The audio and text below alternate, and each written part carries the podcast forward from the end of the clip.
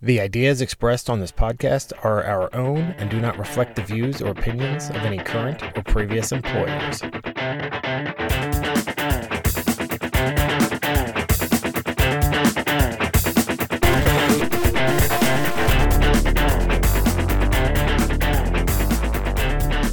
guys, thanks for listening today. We have an awesome interview with Brian Ciciora, the CEO of Truewerk today.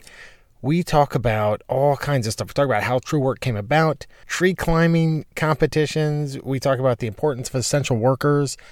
Brian is a super interesting guy, and Jason was super bummed he couldn't be on it. After the interview, I sent the raw data over to Jason, let him listen to it, and then called him up and asked him what he thought. So after the interview were Jason's thoughts. Like I said, he was super bummed he couldn't be on the interview, but unfortunately he was super busy. Take a listen to it. I think you're really going to find it very interesting. Brian's a great guy. He's got great insight into the industry, kind of the direction the industry is going, and how he hopes to see it evolve. Really interesting interview. Don't forget, jump on BuilderTactics.com. Download the manual. It's $10. Goes to help support the show. There's a ton of information on it or in it. Also, there's an audiobook coming soon. Go to our partners page. Click the link for Truewerk. Go there. You can fill out what you're doing to kind of help improve your career, improve yourself, improve the industry, improve the trades. And you've got a chance to win some really great Truewerk gear. Also, your first order at Truewerk, type in the promo code CMP15 for 15% off your first order. The gear is great. You're going to love it. Guys, don't forget to send your resumes in. If you go to the Apply tab on the website, there's a spot in there. You can fill out your name, the location you're looking for a job, submit your resume. I've started a database as builders ask, hey, do you know anybody in this area? Do you know anybody over here? I'm feeding your resumes. Anyway, check it out. Don't forget to follow us on social media, Facebook, Instagram, YouTube. Okay, guys, enjoy the interview. I think you're going to find it super interesting. Thanks so much. So how did Truewerk come about? Yeah, good question. So, I think the short story is that, it was my company founded the company in 2015. And the genesis of it really came from, my working in construction. I've been building houses up in Winter Park, Colorado. It's like 9,000 feet in the middle of winter time. And next door is actually the little community that I lived in is called Fraser. And we had this war with I think a little town in Minnesota for the Icebox of the Nation title, awesome. Which is always sort of, to me, a strange thing to want to be known for. But in any case, it was cold and, we were building houses. I was working also as a kind of a production metal fabricator and, wore all the same cotton canvas stuff that everybody wore, at the time. And you'd get up in the morning and you'd get out into the snow and you'd watch the sort of water line creep up your canvas pants until, the sun started to set and it would turn into a big icicle. And you'd hope that, by the time the next day started, the thing would dry out to the point where you could, start again. And I really didn't think much of it. But at the same time, I'd been doing a bunch of climbing and skiing. I have a kind of a long background in that. And I took a trip to Europe and I looked around and I thought, my God, the guys here are working in clothing that was as technical as I was, skiing and climbing. And I, Arc'teryx and Patagonia stuff. Yeah. And it just dawned on me, I'd been using that stuff in the mountains for decades and I'd never worn out a pair of soft shell pants and it worked great in all those applications. Why wasn't I using it to build? So I just switched and I figured it'd be a year or two before the rest of the industry kind of caught up and the American brands were building technical workwear. Fast forward, almost 5-10 years. And I'd spent a stint in the outdoor industry building safety equipment for this, for snow safety, avalanche transceivers and airbag systems and all kinds of crazy stuff like that. And we'd sold that business to K2 and I had an opportunity to kind of take a look at what I wanted to do next. And this need for really technical high performance workwear was, completely still unfilled. And, sort of interesting during that same time, there were brands like, I don't know if you know, Jason Harrison from Kuyu, who tragically is no longer with us, but was a mentor of mine for a period of time. And, he brought the same, technical nature to hunting.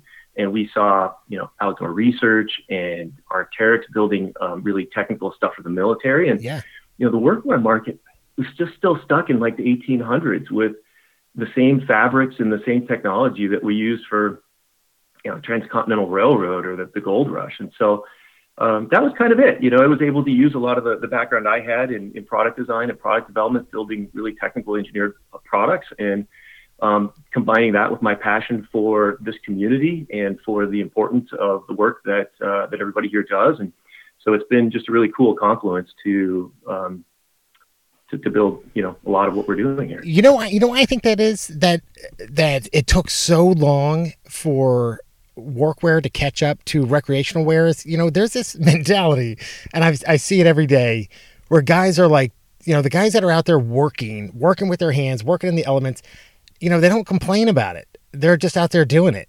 And, I think for years, I know for me, I wore the canvas pants, the jeans, and they were so uncomfortable, and they chafed, and they were unforgiving. And when they got wet, forget it. But we just did it. We're like, hey, this is what we wear. They're tough clothes. We're tough people. This is what we do. And that was it. It wasn't until I threw on, cause I used to wear, North Face pants and all that kind of stuff out, mm-hmm. Backpacking, stuff like that. But I never mm-hmm. thought to wear them to work. A, they're too expensive. I knew I was going to get paint and dirt and oil and everything else on them. But, when I threw on my first pair of T2 work pants, I was like, these are badass. Why have I been suffering for so long? So, and I know Jason feels the same way. Yeah, totally, right? And it's some of it's just creature of habit, and some of it, frankly, you just got to try it, right? And definitely. And to be able to experience the product, I think, is a big part of this. And I think what we find from our customer base is that it's a pretty practical group. Give these folks a product that performs better and becomes an asset and a tool for what they're trying to do, and they see, they see the benefits of it. They convert pretty easily, and for a certain generation of folks, we'll never make that change. But I think right. There's also another generation that they've grown up with Under Armour, right? They've grown up with these technical fabrics, and we say, imagine that, but built for the work market and for the jobs you're doing. Yeah. Well, there's kind of not a lot more explanation needed. There really isn't, because I will tell you that the younger, and I don't want to date myself, but the younger generation of worker, they don't want to wear their granddad's bibs. You know what I mean? They want to they want to be comfortable, they want to look good, and they don't want it to cost them a freaking fortune. And Arc'teryx makes great products, but they come with a great price tag also. So, there's got to be a balance there. And I feel like, when I stumbled upon Truewerk, I guess almost a year ago, I was like, man, this is a perfect marriage of cost and quality. And Jason, the co-host, he wears his to work, but he also wears them hunting. And he tells me all the time, he's like, man, I just went through an entire field of brambles, and you can't even tell that I walked through this field. There's no tears, there's no nicks, there's no nothing. Which is, which is awesome. So yeah, it's interesting. I appreciate that feedback. I think the cost is a major component to this. And when we started the company, we made the decision to be a direct-to-consumer brand. Yeah. And there's a lot of talk about that today, but fundamentally, there's a couple reasons why that was a critical decision for us. And one of them was really the ability to use very expensive, relatively speaking, fabrics. If you sell through retail, there's this notion of what they call keystoning, and that is basically the retailer effectively doubles the sort of keystone margin, right? They'll double the cost of the product that the wholesaler sells it to them at. So if we produce something for, $25, that's going to get turned around and sold at retail for $50. But if we sell it direct, we can keep that, a portion of that margin and put it into better fabric and still sell it at a price that's, I'm not saying anything we make is cheap. No, it's an investment, but it's achievable for people, right? And for people that are committed to their careers and to what they're trying to do, our goal is to try and make it affordable.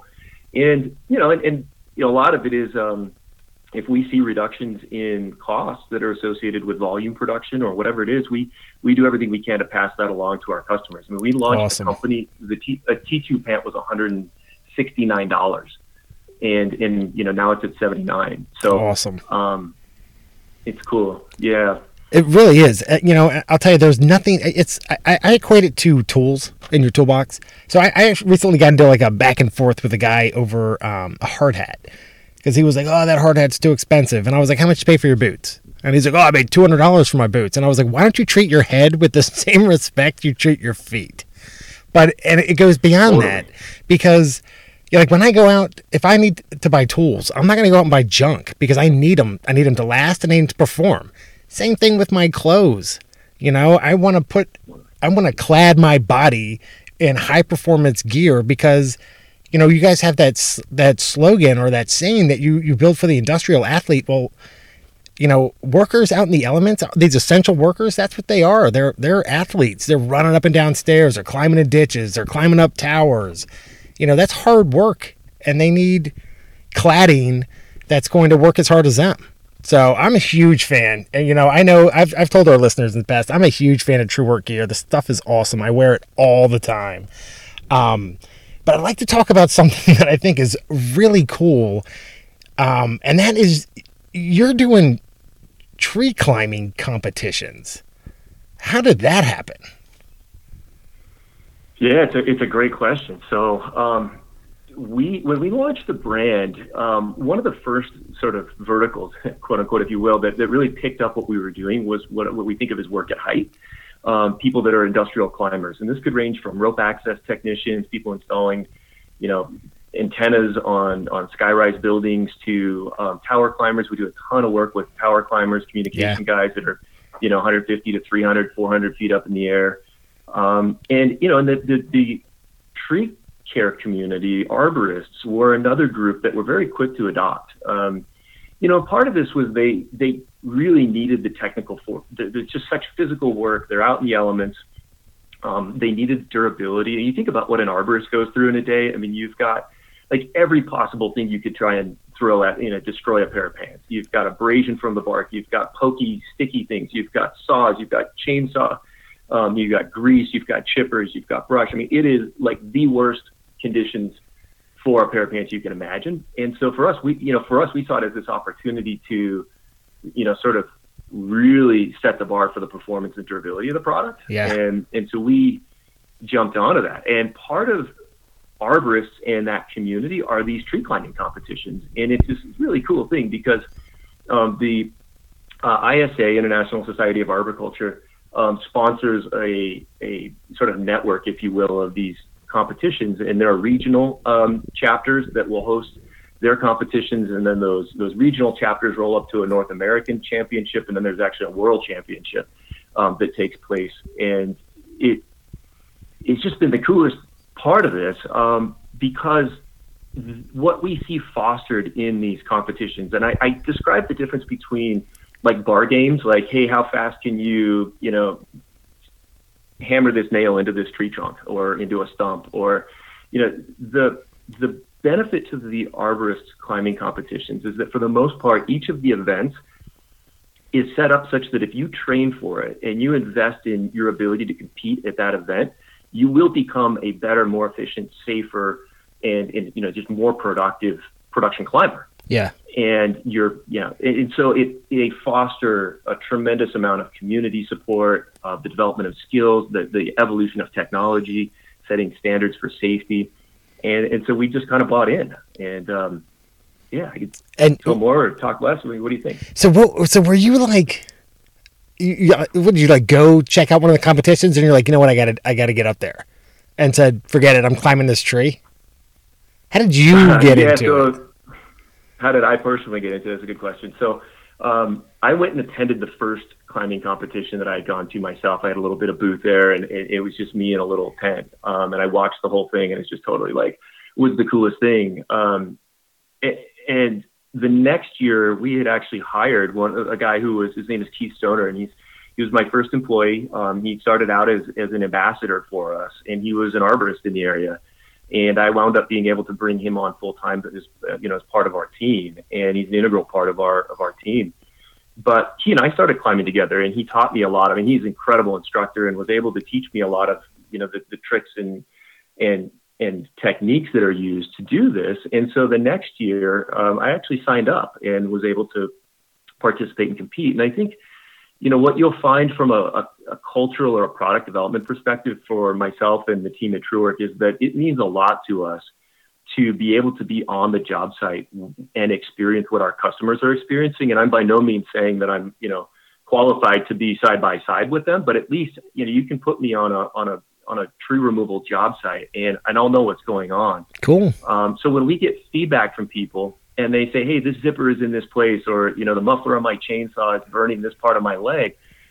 We understand and we can develop the product to really fit people's needs. And so we put a premium on being on the job site, using the product ourselves in as close to the applications that our customers are, and the tree climbing events were a great opportunity to do that. How'd you do? Were you able to compete with those guys? Because I was watching them.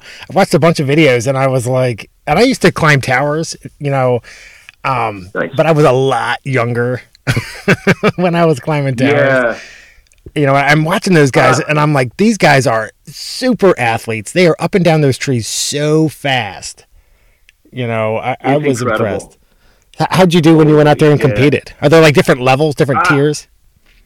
No, it's all kind of, you know, you throw in there, and everybody does the qualifying events, and then the top, you know, 3 to 5 finishers go to Masters Climb. And you know, Keith, the guy I was just mentioning, is he qualifies for Masters Climb, and you know he's at that level. I'm a top 10, top 15-ish, you know, top 20, somewhere in that range, and I just try to be respectable and not make a fool of myself. Yeah, no, I get it. You know, egregious violations, and it's good. I mean, I benefit. I spent a lot of time rock climbing and you know participating in sports that involve lots of ropes. Oh, so you're familiar. Yeah, so you're level 1 certified, and that's good. I've been through a lot of years of climbing from the industrial side to the recreational retreat. And I think this is actually, you know, sort of an interesting point here is that as you get further into your career as in these different trades, you start to be able to put together disparate experiences. So like, for example,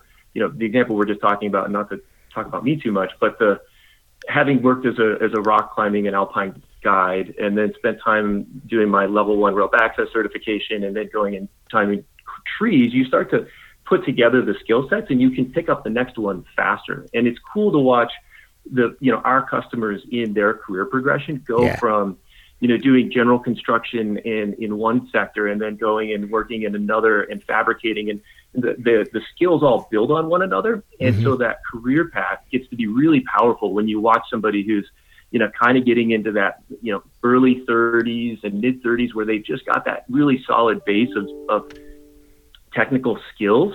And then they start to apply that into different trades, and the things they're able to do is just incredible. So I think, you know, my experience with climbing trees is, and the point here is simply that, you know, the building of skill sets over years allows you to very quickly sort of pick up new and exciting aspects of your career. And I think it's a cool thing to watch that in a lot of our customers. You know, what's kind of crazy. I get a lot. So I get a lot of resumes. People, you know, they send them in from all over the country, and they're like, hey, you know, they're like, can you look at this for me? Or do you know of any builders that are looking to hire? So I am constantly sending resumes all over the place. And one thing I noticed, a lot of times I'll look at a resume for a guy that's been in the business for like 15 years, and his resume would be, there'll be like nothing on it. And I'm like, and I'll call him up and I'll say, hey man, you know, I'm looking at this. You've been in the business for a long time. Why haven't you filled this out? And a lot of times guys don't realize the skill set that they've picked up over the years. You know, and I'll find myself, I'm like, walk through, I'm like, well, what did you do with this company? And I'm like, well, you were a manager there. You've got managerial skills. You've got this, you've got that. You know, and guys don't realize sometimes the skills that they're actually learning until you kind of help walk them through it. So, you know, I find it super rewarding if I can call a guy up, or a gal, say person, and help kind of unlock some of the experiences that they've got through the years. And they're like, oh my God, you're right. You know, I'm a genius. I've got all this skill I didn't even know.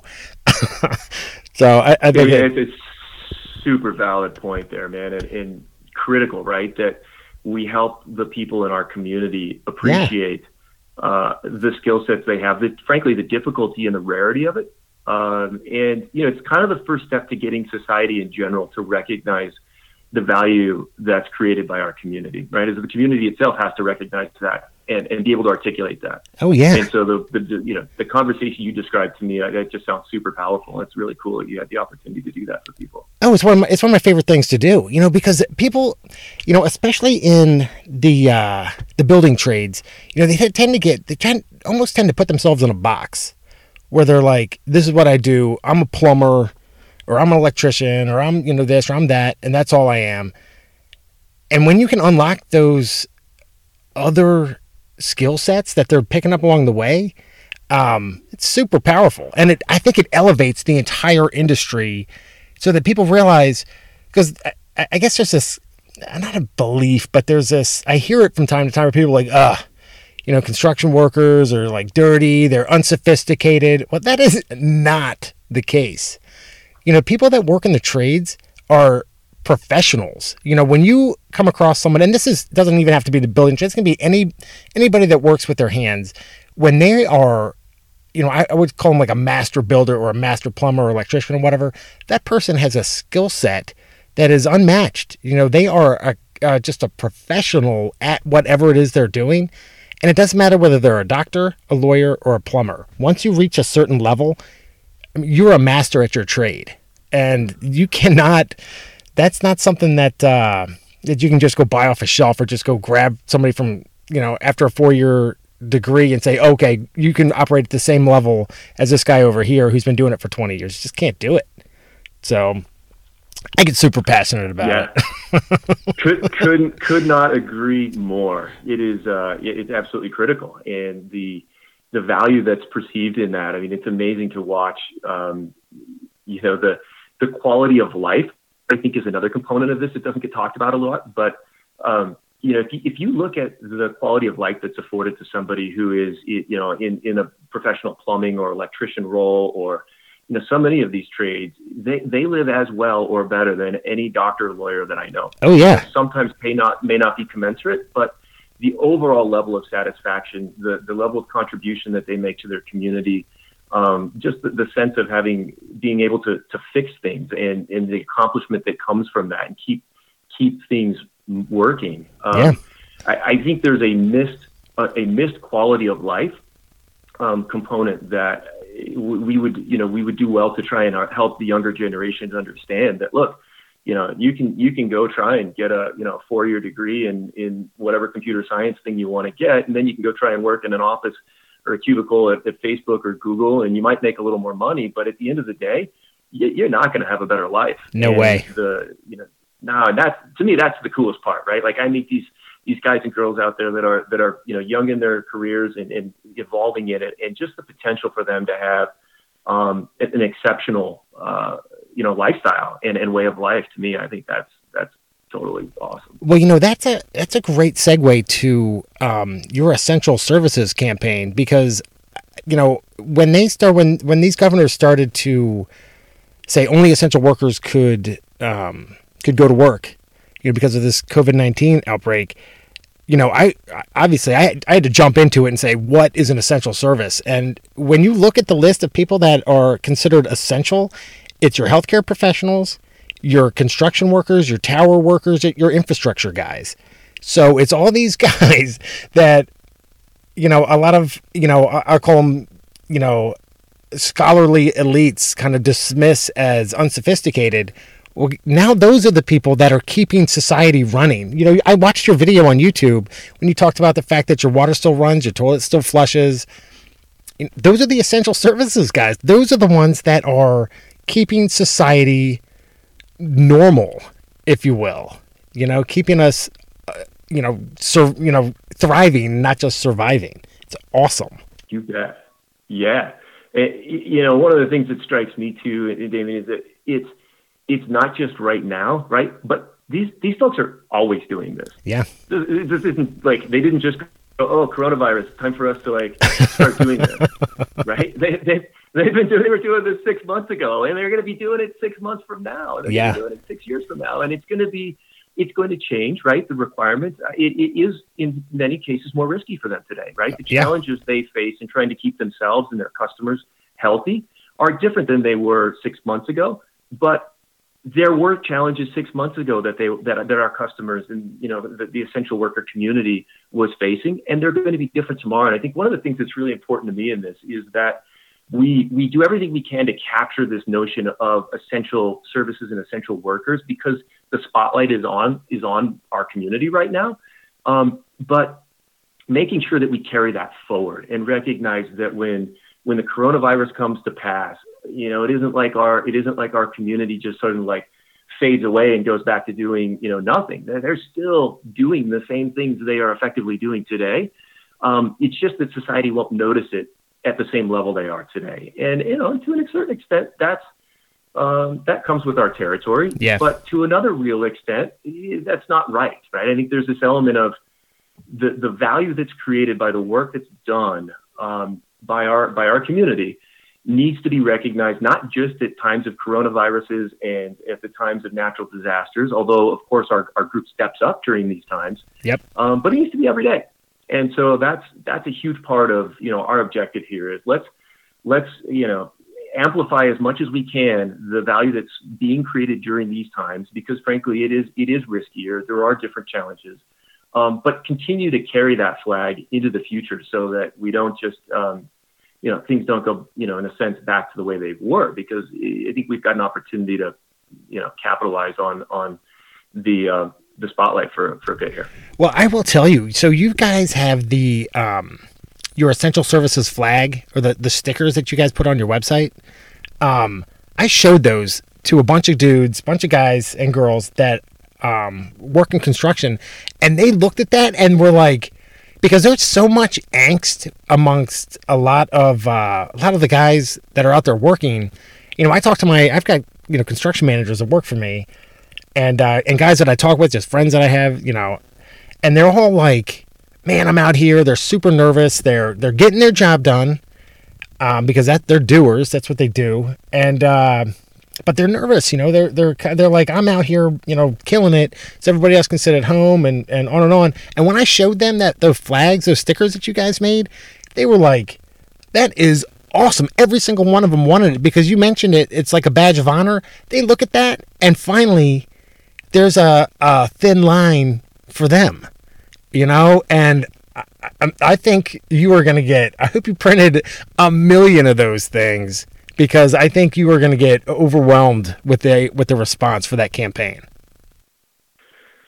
I'll tell you, man, we will continue printing as many stickers as we can. It's something that is not, you know, this notion is not new to us, right? I mean, this has been our mantra from the beginning of Truewerk, and it's going to continue to be.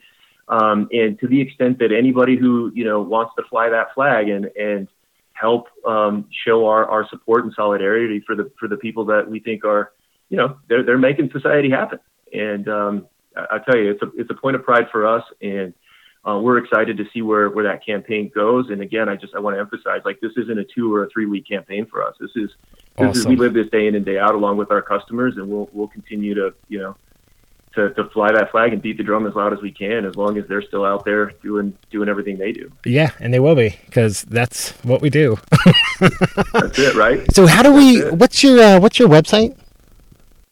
Yeah, Truewerk.com, Truewerk.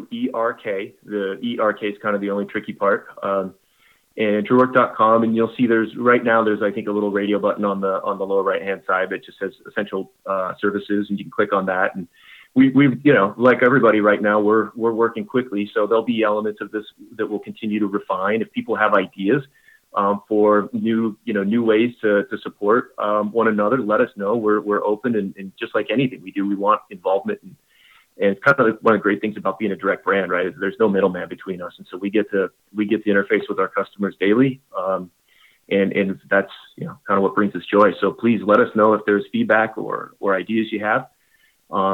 We've looked at the idea of trying to create a little bit of a recognition, or I don't like the term award, but something that recognizes members in the community that go above and beyond. And so if there are people who, you know, you see doing something above the norm that we should look to recognize, we'd love to hear about that. Love to hear those stories.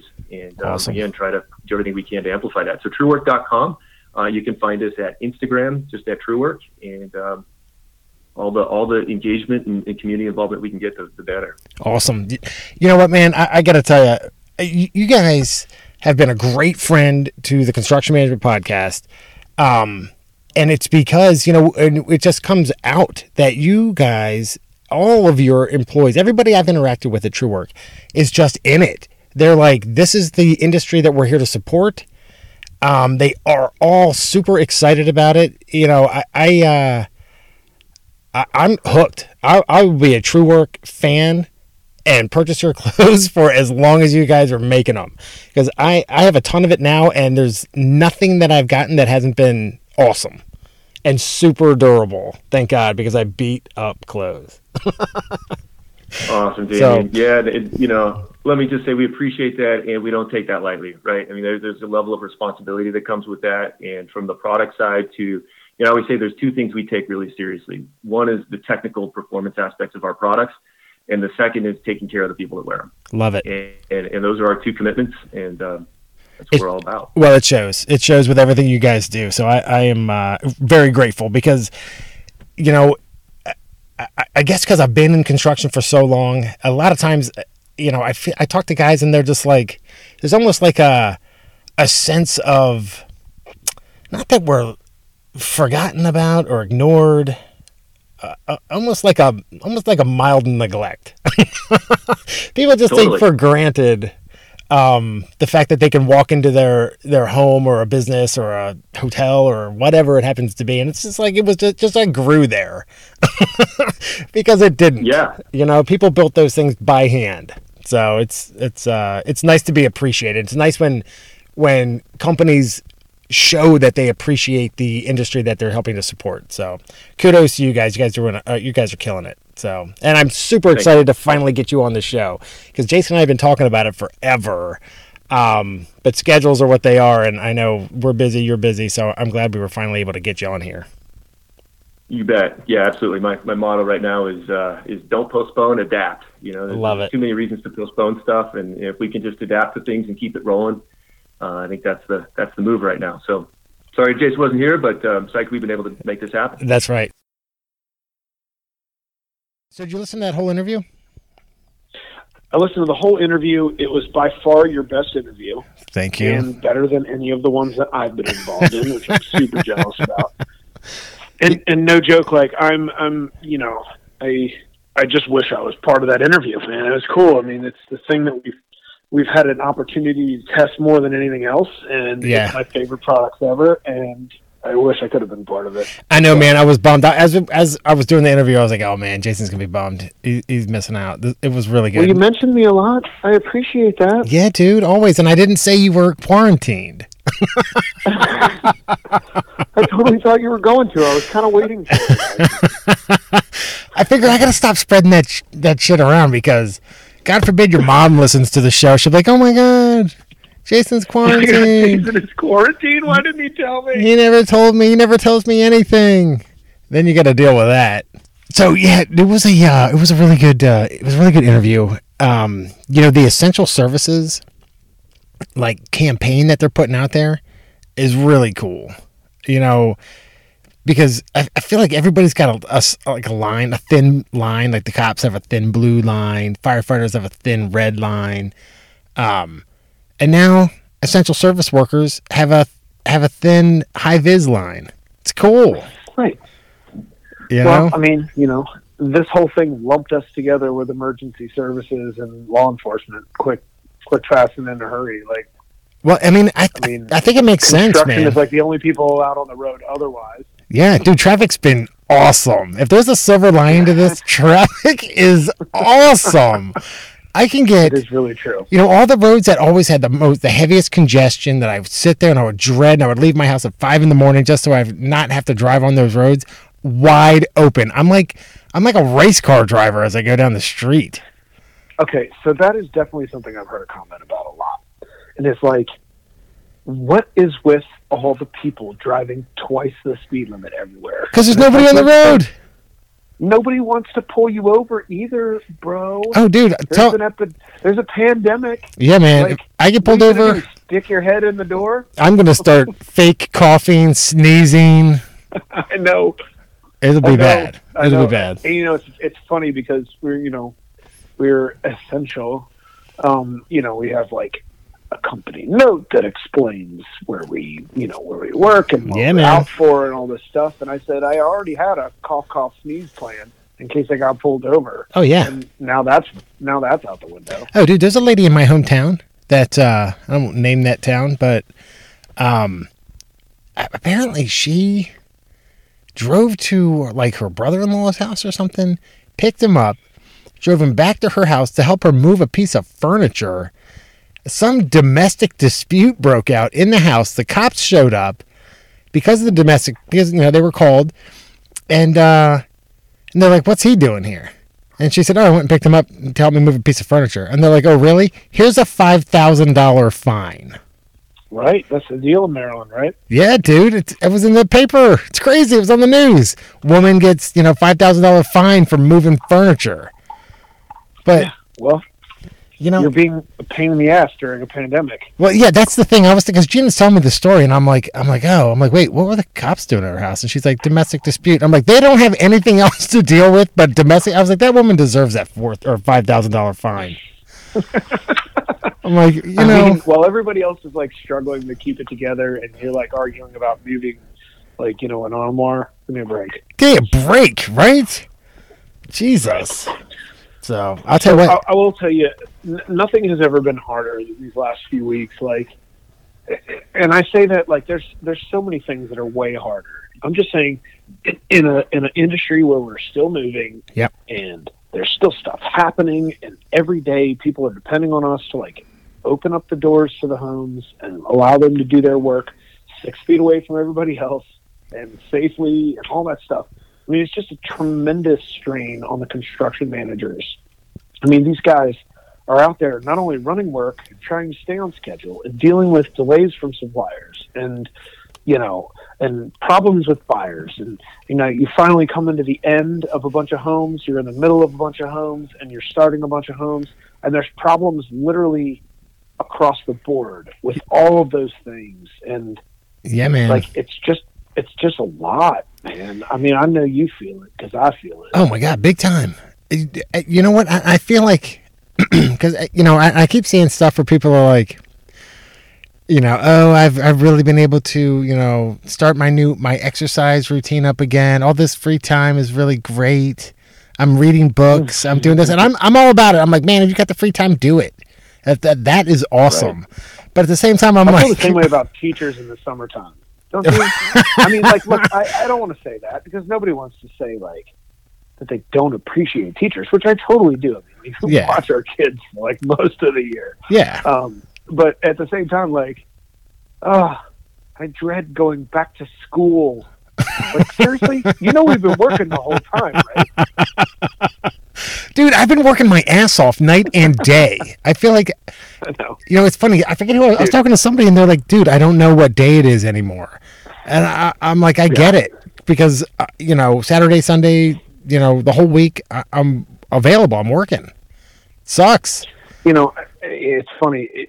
I say that I've never worked harder. I said everything that you do, every step that you take is as if you're in a swamp that's waist deep, and it's like it's just way harder to go anywhere that you normally would go very easily. Yeah, and and then there's all the uncertainty and all the like stones that haven't been overturned at this point, and it's just like all those things. All you can do is focus on the things that are ahead of you. Try and plan the best you can. Stay as organized as you can. Try to comfort the people that are your customers. I mean, let's face it, like, we're so fortunate to work for a company that, like, I wish I could put them on blast, but, like, that a company that understands its clients and how important these homes are that we build for them, and how important it is for, us to stay moving, for all the people that depend on us. And, like, it's, it feel a little bit of a tremendous weight, but at the same time we're supported and everybody's kind of working toward a common goal, which I just feel like is a little bit like a relief. Do you feel like a relief? Yeah. Like we're all kind of like just focused on the same things. Yeah, dude. Well, I will tell you that, having a supportive, employer, or having that support group, or having people that you work for that just appreciate what you do makes all the difference. It makes it worth getting up and going to work, man. That's huge. That's huge. Yeah, it really is. That's one of the things I was talking to Brian about. You know, at the end of the interview, you know, we were kind of bullshitting a little bit, and it's not on the podcast, but I was telling him, you know, everybody I've dealt with at Truewerk, you know, that's a family over there. So those guys, they get it. You know, they're all working together toward a common goal. And, you know, the same thing with you and I, where we work, you know, particularly, you know, especially in our department, everybody is rowing in the same direction. And it's awesome. And when, you know, it is. That's a good way to put it. Yeah, no, dude, it's cool. And it makes it worth, like, I want to go to work for you because I know you're going to go to work for me kind of mentality. And it's awesome. Dude, it is. So. It is. There's lots of support. And, you know, I can't speak for people outside of our company, but I'm sure everybody that's listening is probably feeling the same thing, being that your industries, if your town is open for business, your industry is part of that. Yeah. For the most part. And, you know, that means that we've got some loved ones at home that are probably out of work or just working from home, and, you know, and the confinement of that too. I mean, it's something that just like takes a long time to get adjusted to. I know there's lots of people that work from home 2-3 days a week. Dude, I'm working from home 3 days a week right now. Yeah. And I'm going in and staying on the job site with my CMs at, you know, at least one full day, if not 2 days a week. And man, it's still like, oh my God, I've never appreciated getting up and leaving here early more than I did now. Dude, I pulled up to a stop sign the other day, or a stoplight, and I'm sitting there, and the roads are deserted. There's nobody out. And some blonde-haired chick in a Tesla pulls up next to me. She got all 4 windows down, blasting I'm sure that's not PC. Whatever. She's blasting hip hop. I look over at her and she's like getting it. She's dancing in her seat and singing. And I'm looking at her and I'm like, what the hell job does this lady have? She is thrilled to be going to work or wherever the hell she's going. Yeah, she probably has been cooped up at home for a couple of days with her damn snot-nosed kids. And she's like, oh my God, I don't care if I have to dig a ditch today. I'm leaving this place. Oh, dude, I mean, it was probably 7 a.m. and this woman was so excited to be in her car, bebopping away. I was like, it made me smile, man. It made me laugh. I was looking over at her. I was like, yeah, lady, get it. Dude, seriously, I feel like every bit of like happiness and like people being positive, I like am trying to soak it up. Mm-hmm. Because it's tough. Let's face it. Like, we're expected to uphold, you know, company values and expectations for buyers, and you know, you've got this scenario where it's like some of these people desperately need help. You know, what we're finding is like, you know, it's tough to sell your home. If you didn't plan for this new home purchase with a big buffer zone between your current home sale and your new purchase. Oh, you're like, you didn't plan to go live with your kids for a while or your brother for a while or something like that. Like, you're having a hard time right now convincing yourself to list your home. Oh yeah. You know, I know that this is a little bit off from what we were talking about, but man, I tell you, there are tons of options out there. My wife is a real estate agent in Northern Virginia. Yeah. And she's, you know, basically setting up pictures from the customers in their own home and putting together virtual tours, videos, listing homes, like coming up with creative ways to not have people in and around your home and your family, but to also still list your home and try to make, you know, this transaction work. And so like a lot of what we're doing now, and I know that the construction managers are having these conversations too, is like people nervous to come in and meet and walk through their home and sign paperwork. And yeah, dude. And you know, the truth is that if you're understanding and you try and make it work for them, this can't last forever. There's never been a flu that went 5 years. Like, we're gonna get through it, and we'll be on the other side soon enough. Wait, five years? Wait, was there a flu that went 4? No. Okay. I think I read the Spanish flu was 1918 to 1920. Oh my God. Was that like the last like real actual like? I don't know what I'm talking about. I don't know, but you just scared the shit out of me. I'd be totally honest with you. No, I mean, I'm just saying, this has to end. It's not gonna last forever. You know, at some point we're gonna come. You know, this thing is gonna peak. It's gonna fall. We're gonna be moving on. Good. People will have still done business in between, and when we come out on the other end, I feel like it's gonna be not business as usual, but like making up for lost time. Oh no, dude! I think we're gonna come out the other end much stronger, much, believe it or not, happier, because I think we're finding easier ways to get the same job done. And I think literally every day. Yeah, every day. And I think it just breeds innovation. So we'll be good, man. Right. All right, guys. That was the podcast for today. I hope you liked it. The interview with Brian, super interesting. Jason's super jealous, which I love. Don't forget to check out BuilderTactics.com. Go to the Foundations page. You can download the manuals. There's great information in there. The training's coming soon, as I promised. Also, go to the Partners page. Click the Truewerk tab. Fill out your story. Tell us something that you're doing to help boost your career, the industry, the trade partners, something you're doing during the pandemic to make your job site safer, for a chance to win some great TrueWork gear. As always, follow us on Instagram, YouTube, Facebook, whatever. And, of course, register on the website. We'll send you emails like once a year. Awesome. All right, guys. Thanks for your support, and we'll talk to you later. Bye.